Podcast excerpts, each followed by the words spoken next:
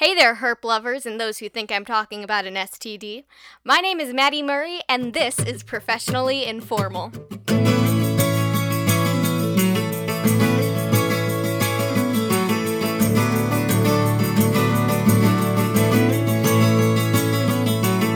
A sticky summer's day in Shepherdstown, and Eagle in a thermal is a circle around. Woo! Okay, hey y'all, we're back. It's been uh, two weeks since I uploaded uh, because I am new at this and I didn't realize, you know, it's probably a smart idea to have canned episodes for, you know, those weeks where uh, all the stress in your body builds up to the point where your entire tongue breaks out and sores and it hurts to talk.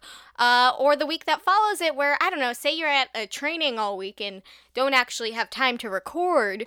So, uh, sorry that me being uh, a complete baby at this, a total newbie at this, resulted in uh, two episodeless weeks. But honestly, I don't think anyone noticed. Because I still don't think I'm actually talking to anybody. Now that that's cleared up, uh, let's get on to what we're actually going to be talking about this week. Uh, let's go.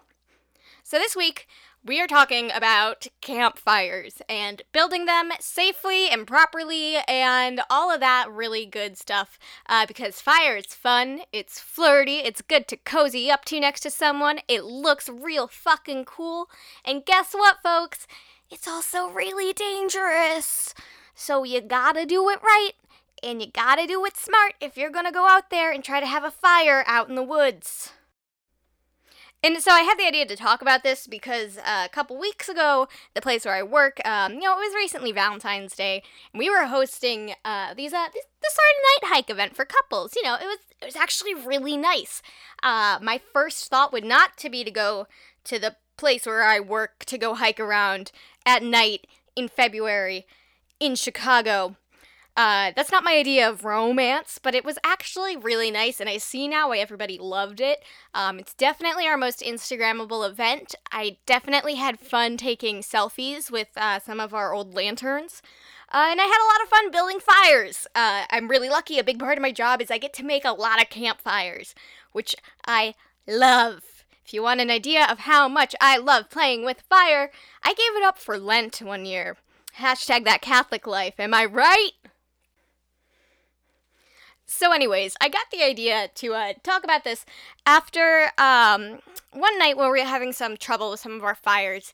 And long story short, uh, I had gone around and set up all the fires, staged everything, and a volunteer was left to light them. And let's just say things didn't necessarily go as planned, um, and we had some real trouble getting some fires started. And some of that was uh, environmental. It had been real wet, and the wood was real wet. But uh, some of it was, uh, well, let's just say uh, some of it was human error, operator error. I think that's the best way to put it. So you're camping, or you're getting high in the woods with your friends. Uh, don't do that. Or you want to have a romantic night, or you've just got a nice big backyard and want to have a bonfire for your kids and all their friends. Or you're in a survival situation, or really any other number of things where, hey, a fire would be really awesome. Uh, you gotta start at step one. Because fire safety really starts there, and so does, you know, being able to build a good fire. And that is with the pit. Meet me in the pit. Meet me at the pit for a great fire. Yes! So, a fire pit can look like a metal structure that you maybe buy at Walmart or Home Depot. I almost said Walgreens. I don't think Walgreens sells fire pits. But, you know, if they did, I'd probably buy one. I bet it wouldn't be too expensive. And, you know, sometimes it's like a metal basin with some feet and it's up off the ground and you just put all your fire stuff in there and light it and it keeps it nice and contained and off the ground. But, like, if you're out on a big ass hike, if you're out backpacking, if you're out camping, you're not gonna carry a metal fi- a metal fire pit with you guys. That's fucking insane. Those things are too heavy. So you make your fire in a pit, which is exactly what it sounds like. It is a small, uh, sort of hollowed out area of ground that is firmly packed, uh, usually directly on the dirt, not on any leaf litter or anything. And that is your basin. That's your fire basin. So the pit is really important because it keeps your fire contained. Because it's a bit lower than the ground level, uh, there's less chance of it jumping onto plants, um, which is already. Uh, shouldn't really be a concern because theoretically this pit should be in a cleared area away from the direct proximity of, you know, any living forest life. And then you take your pit and you surround it with rocks, and that creates a physical barrier. So helps keep the fire from moving or jumping, but it also keeps you from, I don't know, accidentally walking into it, I guess. I was gonna say tripping, but honestly, I'm way more likely to trip over rocks. Um, so making your own fire pit is not that hard. Uh, the biggest thing to remember though is that if there's any leaf litter, any ground cover, any you know pine needle beds, you gotta clear all that stuff away because that stuff will go up in smoke and can start a flash fire, which isn't good. So you clear all that away. Check. Now you just make your little hole in the ground and you smooth it out and you pat it down and you make sure it's all dirt. Awesome. And then you line it with rocks. Um, it's good to remember where you got the rocks from so you can put them back in the same place. Or if you know you're in a heavily trafficked and camped area, uh, leave them there and leave your fire pit set up. If not, though, you do want to fill that hole back in and you want to put those rocks back where you found them from. If you're camping at, say, a uh, national park or an established uh, campground facility with a local forest reserve, chances are there will already be a fire pit there established and ready for you. Uh, this was the case back in September. I took a kayaking trip around the Apostle Islands National Lakeshore. We did some island hopping on Lake Superior. So much fun. 10 out of 10 would recommend. I'll talk about that another week. But each campsite we were at had a already pre-established fire ring. A nice smooth pit. Um, some of them were quite big, which was really nice. Surrounded by rocks, just to make sure that nothing got in there that shouldn't. And so you got to start with that pit. You cannot just build your fire on solid ground. If you are trying to do a beach fire, same thing. You want to dig out a little pit to uh, build that fire. If not, you'll just have a harder time in general and it will not be as safe. Now, some people will advocate for what's called a mound fire. I personally have never used a mound fire, mostly because I have not been in situations where it was the better or easier option. But a mound fire is basically a um, it's a it's a little mound. It's a little mountain that you make with maybe your uh, poop shovel, and you make like a little a little mound of dirt, flatten it out on top, maybe like you know six inches high, six to twelve, and then that's the base of your fire. Uh, keeps it up off of everything, and then when your fire's done, you just flatten it back out. So it's literally the exact inverse of a fire pit. Uh, but again, I've never used them. I am I'm a big fan of pits. I like saying meet me in the pit. Meet me at the pit if you want an ass kicking. Meet me at the pit for some fireside chats. I like the pit. It's a it's a good pit. It's a good thing. Give me them fire pits. It's also uh, you want to make sure if you're going to be building your own fire pit or if you're in an area that's uh, got so little traffic that there aren't already established fire pits, you do want to check with the agency whose land you're camping on what are the rules for building fires. Uh, for a number of reasons, fires could be banned. Most obviously, if it is an exceptionally dry season, you do not want to risk a forest fire. Uh, that is really shitty. If there were rules saying, hey, don't make a fire between the months of July and September, don't build a fucking fire. Those rules exist for a reason, and that is because out of control hu- forest fires a lot of times start from small camping fires that are not built in legal ways or are built improperly, and we want to avoid those. The whole ecology side of forest fires is a whole other thing that I'll talk about another week. Uh, but these rampant, out of control fires that are accidentally started, we want we want to avoid those as much as possible. So make sure you always check with the uh, local laws, regulations, and policies for wherever you're going to be building this fire. Um, if you're just trying to build one in your backyard, chances are you're fine unless you live in a drought area or like California. But um, just want to always make sure that you're not putting the forest and yourselves at risk with your fire. Okay, so the next thing you'll need you need that wood. Gotta get that wood. So there's like three main kinds of wood that will go in to your fire once you know you're ready to burn it, um, and they sort of increase in size. So the first is tinder, and not the app, unfortunately. I mean, uh, fortunately, let's be real. I that app is something else. But this is uh, your small, small twigs, dry leaves, uh, forest, just like stuff, like anything really light and flammable. It could be cotton, it could be dry grass, uh, pine needles, things that you find on the ground. Uh, a lot of that leaf litter can be really good. And this is the stuff that'll catch the spark. This is the stuff that'll really, really get it going. Um, if you're using fire starters, which I always recommend, it is in this day and age, fire starters are really light, they're really affordable, just just good to have, so much easier. Uh, the fire starter will take the place of your tinder. A lot of times it'll burn longer than traditional tinder, which gives your fire more time to get established. Oh, hi, puppy. I'm dog sitting right now, you guys, for a very, very small, very cute dog, and she's here with her paws on my lap. Do you want to record? Come here. Come up. Come on, good girl. Oh, there we go. Now she's on my lap. So sorry about uh, everything. Fire starters are awesome. And then the next category up from fire starters are kindling. This is smaller wood. Um, it's usually not very fat. Usually, rule of thumb is about an inch to an inch and a half around. Nice for it to be pretty, uh, pretty dry, pretty small. This is the stuff that'll first after that initial light, this is the stuff that'll get the fire really starting to spread, really starting to get it healthy. And then finally, it's the firewood, the main fuel, the the big wood that will keep the big wood. I hate that.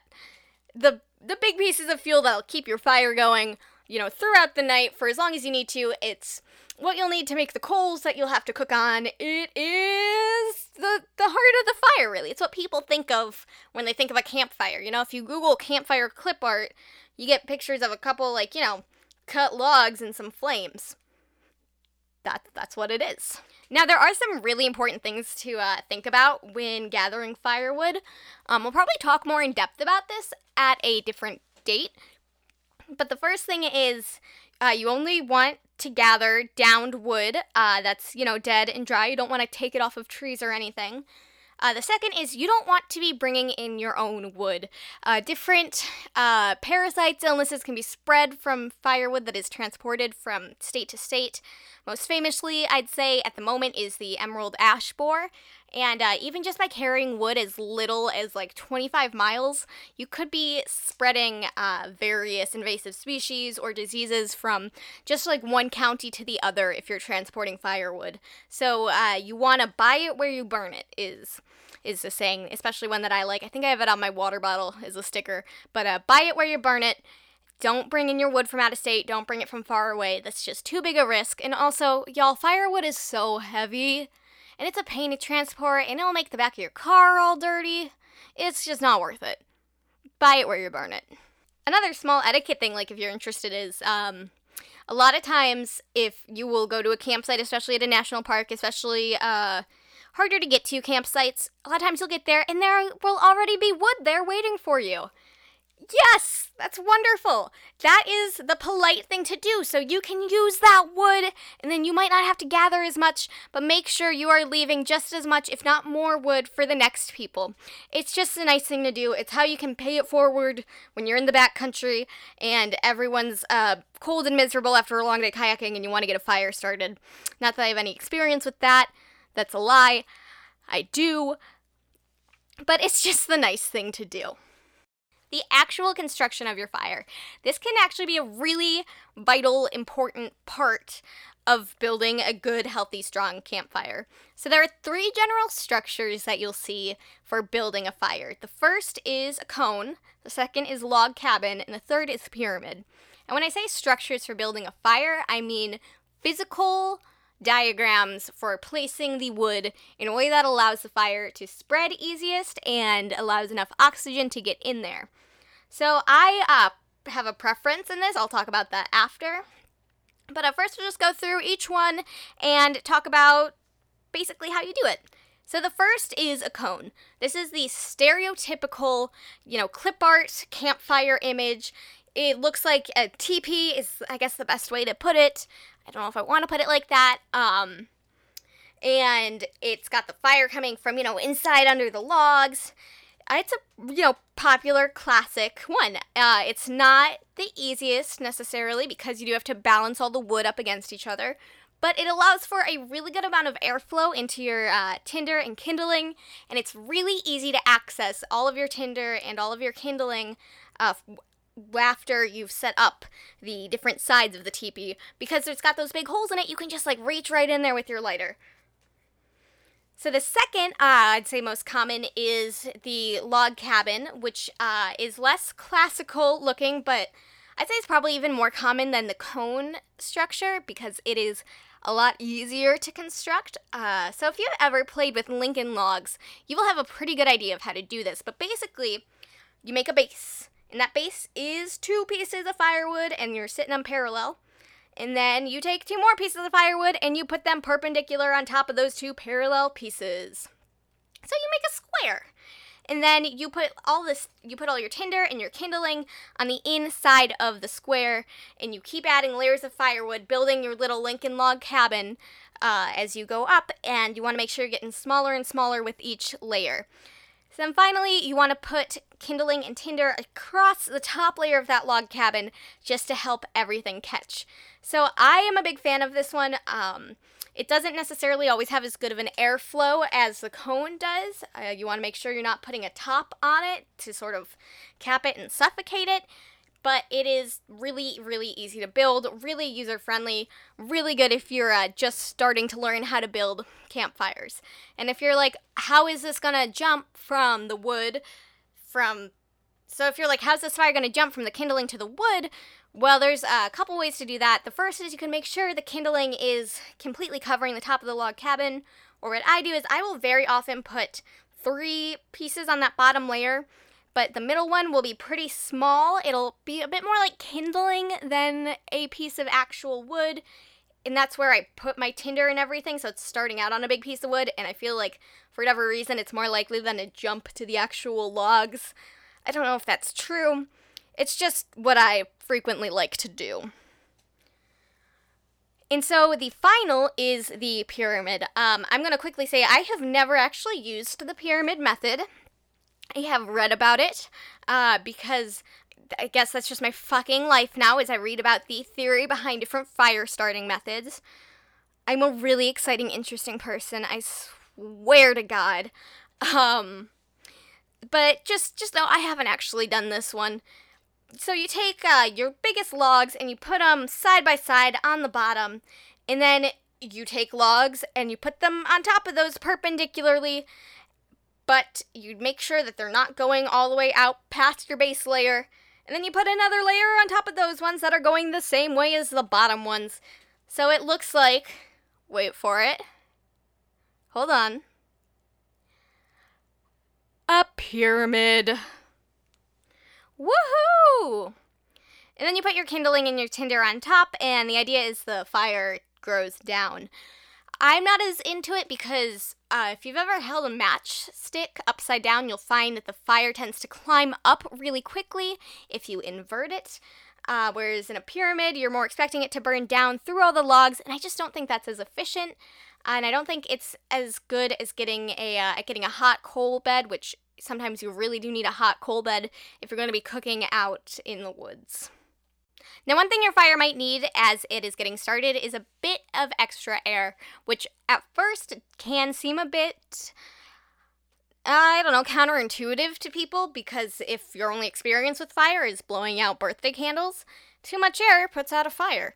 And yes, that's true, but oxygen is also a key ingredient in maintaining a strong and healthy fire. So, uh, this is the point where you might want to blow on your fire a little bit. I have my absolute favorite camping tool ever a pocket bellows.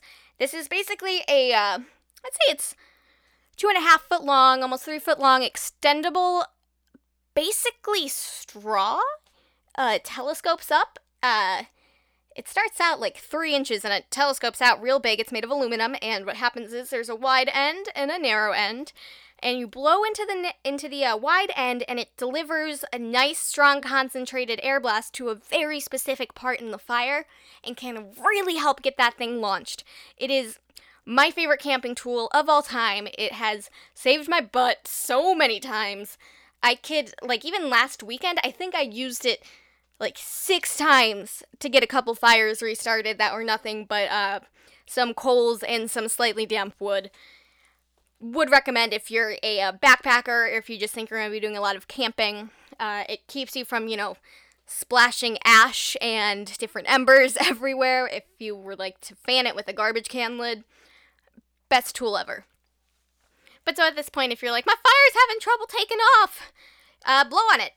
That's get down close and just pucker those lips and blow. And then if you're still having trouble, maybe add some more, you know, kindling and tinder and everything. I keep want to say um, kindlering, which isn't correct, and I think that's my brain trying to combine tinder and kindle, which are very similar sounding words, and the less I say kindle, the less I'm convinced that it is an actual word. Oh well.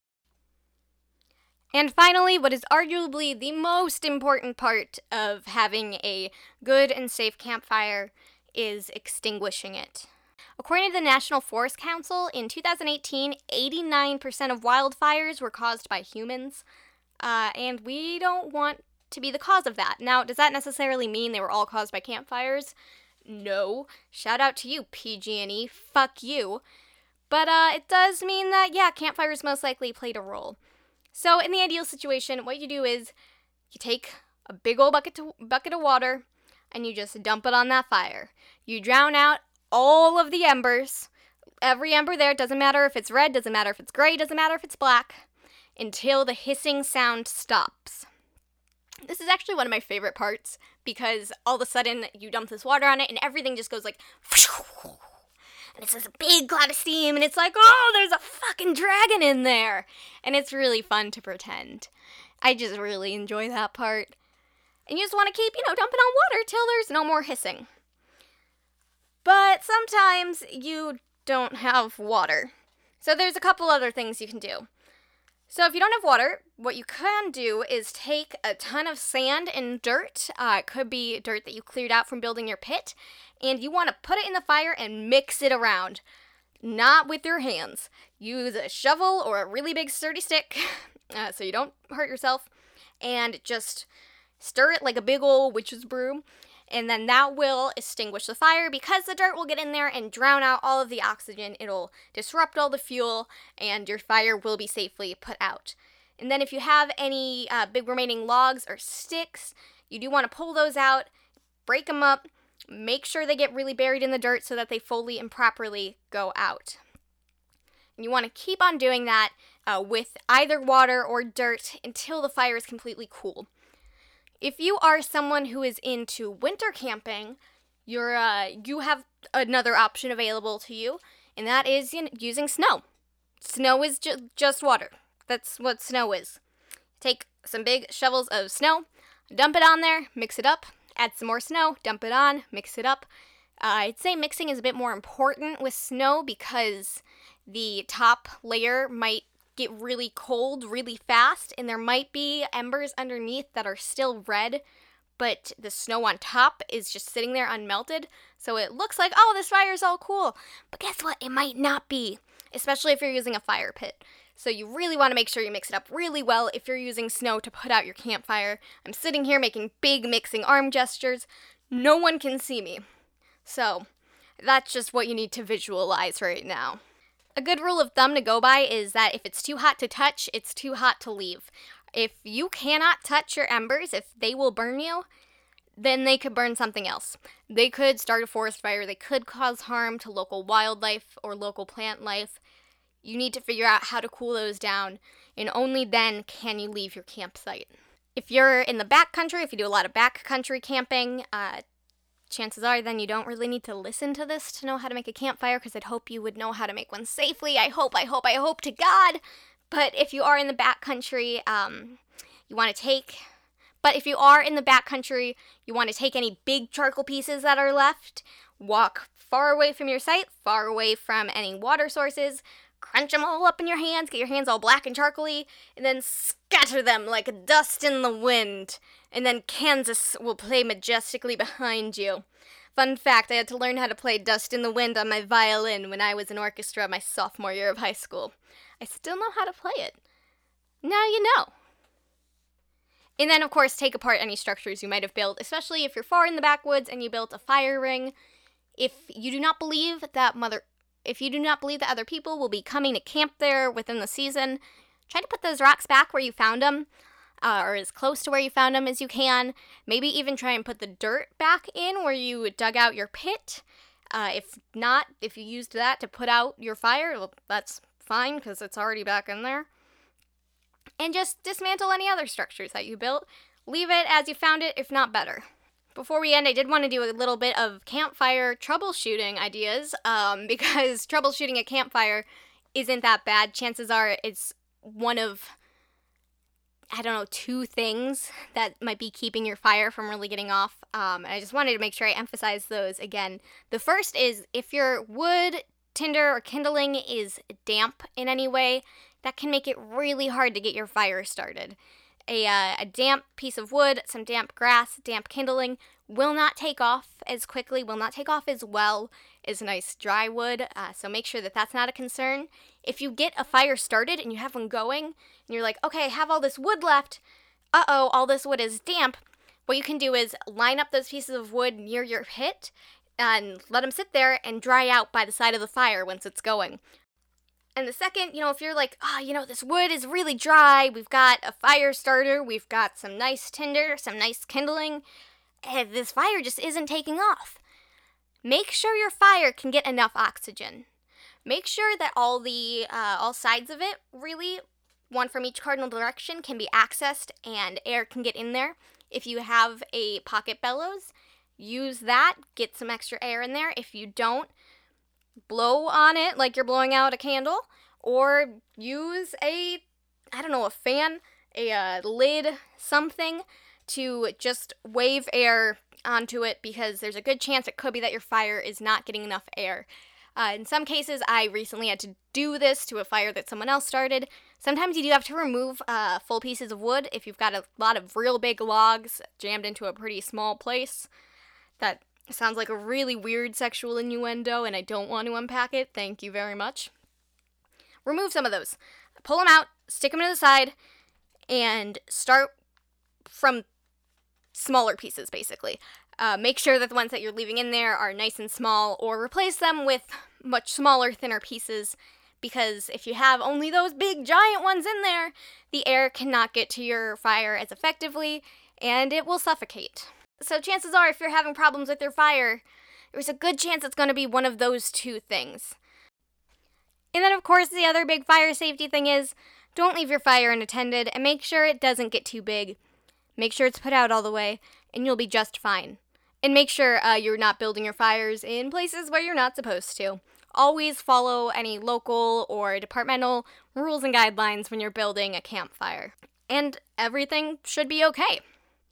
And that about does it for this week, folks. Thank you so much for listening. Uh, thank you to Josh Woodward for the use of his song Learn to Fly as the intro and outro of our program. Hey, talk to us. Send us uh, questions or comments. Anything that you have about, you know, natural history or the natural world, or even just strange interactions you've had with guests at maybe a place that you work or volunteer with. And you can email us at professionallyinformal at gmail.com. Or hey, connect with us on Twitter. Uh, tweet about us and we'll give you a shout out. You can find us at Informal Pod on Twitter. You can find us on pretty much any major podcast hosting platform. If you do like what you hear, please rate and review on iTunes. That would really help with the visibility. We have a very small audience right now because we are so new. But uh, share us with a friend. Tell your friendly neighborhood docent about us. Unless they're a really old person who doesn't like swearing, then I don't fucking know what to tell you. Because I like to swear. Because I think it makes me cool. But, anyways, thank you so much for listening. I'm Maddie Murray, and this has been Professionally Informal. And remember, education is not just for the classroom.